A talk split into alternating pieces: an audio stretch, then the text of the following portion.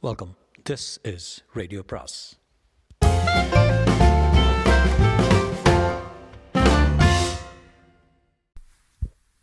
அனைவருக்கும் அன்பு வணக்கம். சு வெங்கடேசனின் காவல் கோட்டம் பாகம் ஒன்று அத்தியாயம் ஏழு. கொண்ட வீட்டு போரில் விஸ்வநாதன் இறங்கிய காலத்தில் இருந்து அவரை பார்த்து கொண்டிருக்கிறான். எப்பொழுதுமே அவனுக்கு பக்கத்து அணியில் இருக்க வேண்டும் என்பதில் பிடிவாதமானவர் பேச்சே அவரிடம் குறைவு. மௌனமாகவே இருப்பார்.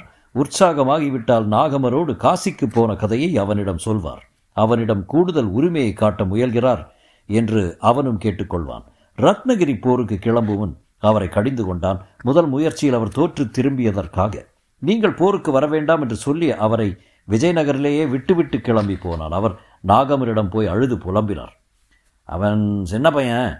அவன் கோவிதருக்கெல்லாம் வந்து அழலாமா? நீ தூக்கி வளர்த்த பயன்தானே. உடனே கிளம்பிப்போ என்று விரட்டி விட்டார். போர் தொடங்கும் முன் வழக்கம் போல தன் பாளைய வீரர்களுடன் அவன் அருகே போய் நின்று கொண்டார். விஸ்வநாதன் ஒன்றும் சொல்லவில்லை. முதல் சண்டையிலேயே அன்று அவன் உயிரை காப்பாற்றி கொண்டு வந்தவர் அவர் அல்லவா? நாகமர் ஏராளமான பரிசுகளை அவருக்கு கொடுத்தார்.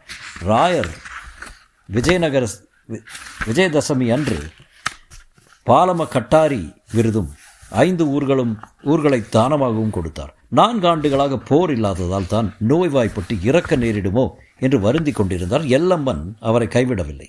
அவர் வம்சத்தில் முந்திய பட்டக்காரர்கள் அனைவரும் பெரும்பாலான ஆண்களும் களத்தில் தான் மறித்திருக்கிறார்கள். அன்றிரவு பாடி வீ பாடி வீட்டிற்கு திரும்பியவன் திரும்பியவன் தன் கூடாரத்துக்கு முத்தைய நாயக்கர் வரவழைத்தான். ஏற்கனவே முத்துக்கோட்டை பாளையத்தை பாளையத்திற்கு தாமரைப்பாடி கோவிலூர் கன்னிப்பாடி சித்துவர்பட்டி பெரியோடு பாகனத்தம் தென்னம்பட்டி கொம்பனுப்பாடி பெரும்பள்ளி பாடியூர் குளத்தூர் ஆகிய ஊர்கள் உரிமையாயிருந்தன. அவர் வந்ததும் பழைய கதைகளெல்லாம் நினைவுபடுத்தி பேசிக்கொண்டிருந்தான் பிறகு அவர் பாளையத்துக்கு அருகில் மதுரை அரசின் கீழ் இருக்கும் ஊர்கள் எவை என்று கேட்டான் அவர். கோம்பை பிள்ளாறு ராமநாதபுரம் சொக்கம்பட்டி என்று நான்கு ஊர்களை சொன்னார். அதில் சொக்கம்பட்டி பெரிய ஊர். அரியநாதரிடம் அந்த ஊர்களை எல்லாம் அவரது பாளையத்தோடு சேர்த்து விடச் சொன்னார். மாலைக்கல் எனப்படும் நடுக்கற்களை பாளையத்துக்காரர்கள் தங்கள் ஊரில் கோட்டைக்கு வெளியே நட்டு வழிபடுவதுதான் வழக்கம். ஆனால் விஸ்வநாதன் இனி மாலைக்கற்களை பாளையங்கள் மதுரை கோட்டையில் அவரவர் கொத்தளத்துக்கு கீழ் உள்வெள்ளி மதில்களுக்கு நடுவே உள்ள இடத்தில் நடுமாறு கூறினான். முதல் மாலைக்கல் முந்தைய முத்தைய நாயக்கருடையதாக இருக்கும். திருச்சிக்கு போகும்போது பாளையத்துக்கு நேரில் வருகிறேன் என்றான். அவர் விடைபெற்று போனார். கேசவனிடம் என்ன நிலைமை என்று விசாரித்தான். பஞ்ச பாண்டியர்கள் கூட்டம் மொத்தமே மூவாயிரம் பேர் தான் இருக்கிறார்கள். நூறு பேரை சண்டையில் இழந்திருக்கலாம். ஆனால் பின்வாங்கி காட்டுக்குள் ஒளிந்திருக்கிறார்கள். அடர்ந்த காடு தொடர்ந்து விரட்டி போக முடியாது. அரியநாதன் அவர்களை பற்றிய கதையை ஆதிகாலத்திலிருந்து ஆரம்பித்து சொன்னான். காட்டோரம் அவர்கள் இருப்பதுதான் பெருந்தொல்லை. கலிங்கர்கள் காடுகளில் ஒளிந்து கொண்டுதான் தொடர்ந்து போர் தொடுத்தார்கள்.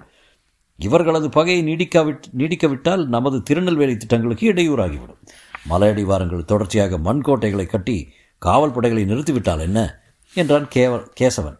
அதைவிட சுலபமானதும் பயனுள்ளதும் என்ன தெரியுமா? ஐந்து பேருக்கும் இந்த பகுதியை பிரித்து கொடுத்து பாளையக்காரர்களாக்கி விடுவதுதான். அவர்கள் மேலும் வளர்ந்து விட்டால் இயலாது. அதற்கு பிறகு முரண்பட்டால் அடக்கி விடுவது எளிது. இதுவே அதிகபட்ச அங்கீகாரம்தான். திருப்தி அடைந்து விடுவார்கள். காலையில் அந்த மலையடி வாரத்தை தனது வீரர்களோடு போய் சுற்றி பார்த்து கொண்டிருந்தான் விஸ்வநாதன். அரியநாதன் அப்போது ஒரு வினோதமான யோசனை சொன்னான். இவர்களில் இரண்டாம் அவருக்கு கற்பகவல்லி என்று கன்னிகை இருக்கிறார். அவளை அச்சுதனா ராயருக்கு ராணியாகி விட்டாள் என்ன? பெரிய ராயரின் சித்தி மகளான மகனான அச்சுத ராயர் தான் இப்போது விஜயநகர அரசர். அவர் அரியணை ஏறியதும் மதுரை வரி கட்டுமாறு உத்தரவிட்டு விட்டார். கிருஷ்ணதேவராயருக்கு அவரை பிடிக்காது. எனவே விஜயநகருக்குள் விடுவதில்லை. எந்த பொறுப்பும் அற்று சந்திரகிரி அரண்மனையில் சொகுசாக வாழ்ந்தவர். அவருக்கு விஸ்வநாதனை நேரடியாக பழக்கமில்லை. கேள்விப்பட்டிருக்க வேண்டும். வரி கேட்டு வந்த ஓலையை தவிர வேறு அனாவசிய தலையீடுகள் இல்லை. இந்த யோசனையை கேட்டு விஸ்வநாதன் சிரித்து விட்டான். அவர் ஒன்றரை வருடத்துக்குள்ளேயே இருபது பேருக்கு மேலே ராணிகளாகி விட்டார்கள் என்று கேள்வி என்றான். அதனால் என்ன? மொத்தத்தில் மங்களமான காரியம். யாருக்கு என்ன நட்டம்? என்றான் அறியதனால் பேசிப்பார். பிறகு மதுரைக்கு வரச் சொல். பாளையம் தரும் திட்டத்தில் மாற்றம் எதுவும் தேவையில்லை. என்று சொல்லிவிட்டு நண்பகலிலே கேசவனுடன் தன்னுடனும் வந்த வீரர்களோடும் கிளம்பி திருநெல்வேலி போனான். அங்கு ஊரை விரிவுபடுத்தது கோவிலை எடுத்து கட்டுவது கால்வாய் என்று நிறைய திட்டங்கள் ஆரம்ப கால கட்டத்தில் இருந்தன. மூன்றாண்டுகளில் மதுரை கோட்டை முழுமை பெற்றுவிட்டது. தைப்பொங்கல் அன்று பெரும் கோலாகலத்துடன் திறந்து வைக்கப்பட்டது. மேற்கு வாசலுக்கு வெளியே இருந்த பெருந்திடலில் மூன்றாம் நாள் ஜல்லிக்கட்டு நடந்தது. திருப்புவனம் பேச்சியம்மாவின் காரிக்காளையிடம் குத்துப்பட்டு தாதனூர்காரர்கள் இரண்டு பேர் பலியானார்கள். முப்பத்தி ஏழு பாளையங்கள் தான் இதுவரை முறைப்படுத்தப்பட்டிருந்தன.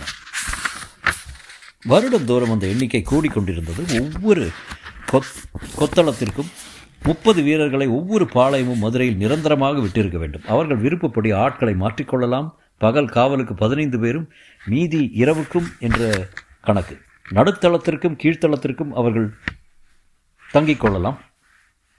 கீழ்த்தளம் சமையல் செய்வதற்கான வசதிகளோடு இருந்தது. முப்பத்தி ஏழு தவிர மீதி கொத்தளங்களில் மதுரை நிலைப்படை வீரர்களை தற்சயமும் இருந்தனர். வடுக நாட்டில் எப்போதுமே பாளையங்கள் எழுபதுக்கு மேல்தான். ஒரு கல் கொண்ட வீடு ராஜம ராஜமகேந்திரகிரி ஆனைக்குந்தி எல்லாவற்றிலும் பாளையங்கள் அப்படித்தான் இருந்தன. விஜயநகரை மண்டலங்களாக பிரித்த போதும் எழுபதுக்கும் மேல் பாளையங்கள் ஒவ்வொன்றிலும் இருந்தன. அது ஆந்திரத்தை வென்ற போதும் காப்பு பாளையப்பட்டுகள் எந்த மாற்றமும் இன்றி வம்ச வ- வம்சாவளியாக தொடர்ந்தன. அந்த ஞாபகத்தில் தான் விஸ்வநாதன் எழுபத்தி ரெண்டு என்று தீர்மானித்திருந்தார் விஸ்வநாதன் ராமபத்ர நாயக்கரோடும் கேசவனோடும் சின்னமனூர் தாண்டி வடக்கே காலையில் சென்று சேர்ந்தபோது கம்பம் கோட்டையை சுற்றிலும் திண்டுக்கல் பாளையக்காரர்கள் முற்றுகையிட்டு நின்றிருந்தனர். மிகவும் சிறிய செங்கல் கோட்டையாக இருந்தது. உள்ளே ஐம்பது அறுபது குடிசைகளை இருக்கும் என்றார்கள். மலையாள நாட்டிலிருந்து வந்த வீரர்கள் உள்ளே புகுந்து ஒரு வாரமாக ஆக்கிரமித்திருந்தனர். பாண்டியர் காலத்திய பழமையான கோட்டை அது. கொல்லம் போகும் வழியில் உள்ள எ- எல்லை காவல் கோட்டை. தெற்கே செங்குன்றத்தில் கண்ணகிக்கு கோவில் எடுத்த ஜடாவர்மன் சுந்தரபாண்டியன் கட்டிய கோட்டை இது. முன்னூறு வருட பழமையில் பராமரிப்பில்லாமல் செடிகள் முளைத்து சிதிலமடைந்து கிடந்தது. உளுத்து போன கதவை ஒரே முட்டில் யானை உடைத்து திறந்தது. குதிரைகள் உள்ளே இறங்கின கண்ணில் பட்ட வீரர்களை வெட்டத் தொடங்கியதும் உள்ளே இருந்தவர்கள் தாறுமாறாக சிதறி ஓடினர். சில நாழிகைகளிலேயே கும்பிட்டு சரணடைந்து விட்டனர் எல்லோரும் மலையாள வீரர்கள். நிறுத்தி வைத்து எண்ணிய போது நானூறு பேருக்கு மேல் இருந்தனர். அரியநாதன் போய் பேசினான்.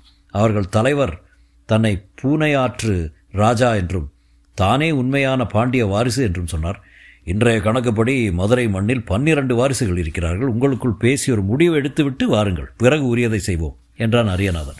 விஸ்வநாதனிடம் வந்து சொன்னபோது அவர்கள் விடுவித்து அனுப்பிவிடச் சொன்னான் அவர்களை மதிய கஞ்சிக்கு மேல் எல்லோரும் கிளம்பி மலையை நோக்கி தெற்கே போனார்கள். அன்று அன்று மாலை தளபதிகள் அனைவரும் அழைத்து கம்பத்திலிருந்து பழனி வரை உள்ள பகுதிகளுக்கு பாளையக்காரர்களை நியமிக்கப் போவதாக தெரிவித்தான். அவன் பழனி திண்டுக்கல் மலையடிவார பகுதிகளில் ஏற்கனவே சுற்றித் திரிந்திருந்ததால் அந்நிலைப்பகுதி பற்றி நன்றாக தெரிந்திருந்தது. சின்னமனூர் சமவெளி காடுகளுக்குள் நுழைந்ததில்லை. உத்தமர் கோயில் சின்னமனூர் ஆகிய ஊர்களை சுற்றிதான் கொஞ்சம் நன்சை நிலங்கள் இருந்தன. அப்பால் மூன்று திசையிலும் மலையடிவாரம் வரை அடர்ந்த காடுகள் தான் மேற்கே மலையின் கீழ் சிலவார்குல ஜக்கு முத்துநாயக்கருக்கு மட்டும் ஒரு மண் கோட்டை இருந்தது. அவரது வீரர்களும் குடும்பங்களுமாக அங்கு உருவாக்கிய கோடைய நாயக்கனூர் என்ற ஊர் இருந்தது. அவரோடு சேர்ந்து இரண்டு நாட்களாக காடுகளெங்கும் குதிரையிலேறியும் நடந்தும் திரிந்தான். மூன்றாம் நாள் இரவு உணவுக்கு பிறகு எல்லோரும் அவன் கூடாரத்துக்கு வெளியே முற்றத்தில் அமர்ந்தனர். விஸ்வநாதன் கம்பளி மேல் இருந்தான். அரியநாதன் ஓலையில் எழுதி வைத்திருந்ததை பந்த வெளிச்சத்தில் வாசித்தான்.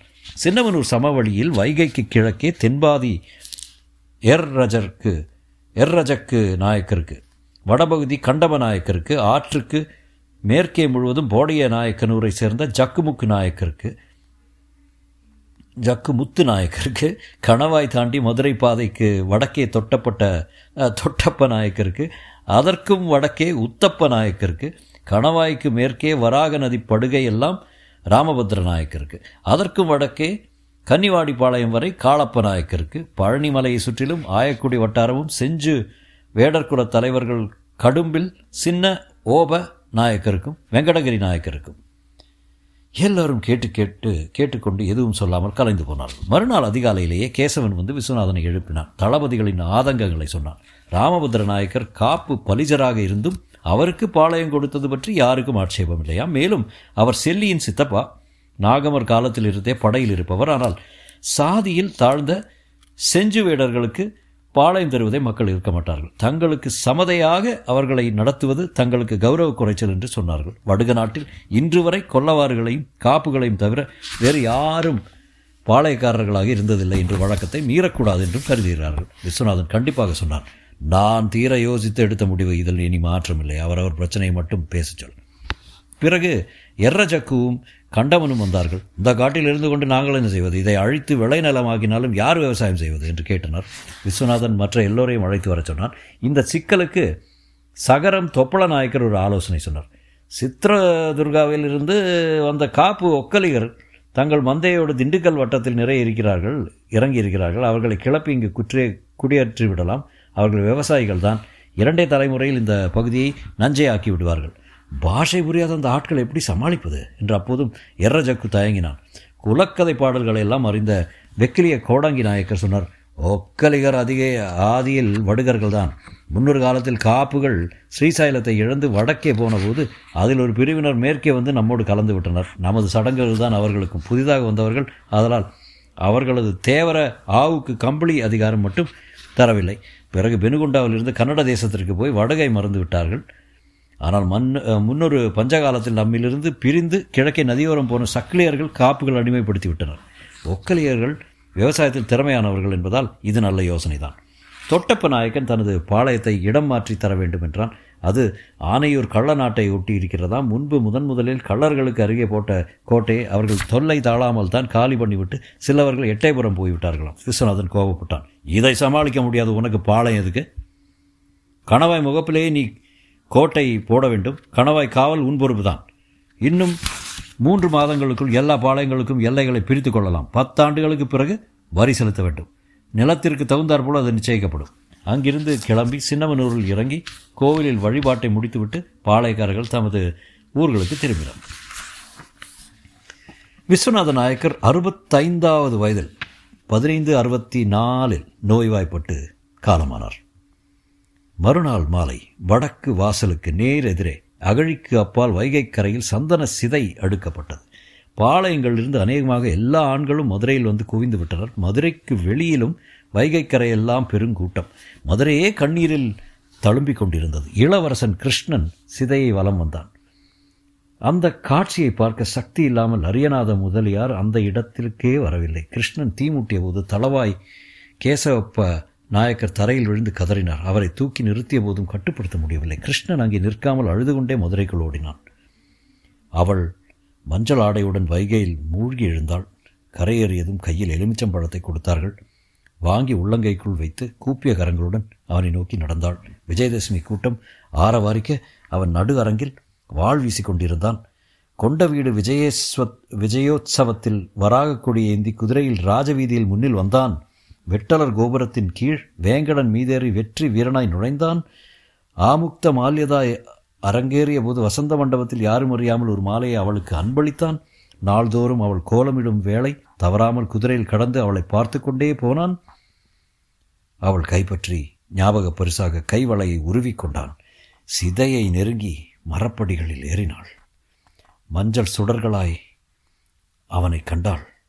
மஞ்சள் வெயில் வாழ்பயிற்சி அவன் சுற்றி வந்தான். பருக்கள் பூத்த முகம் பொன்னொழியில் திகழ்ந்தது செப்புச் சிலை என அவன் கண்களை கண்டாள். அவள் தன்னை பெண் என உணர்ந்த அந்த முதற்கணத்தில் தொடரும்.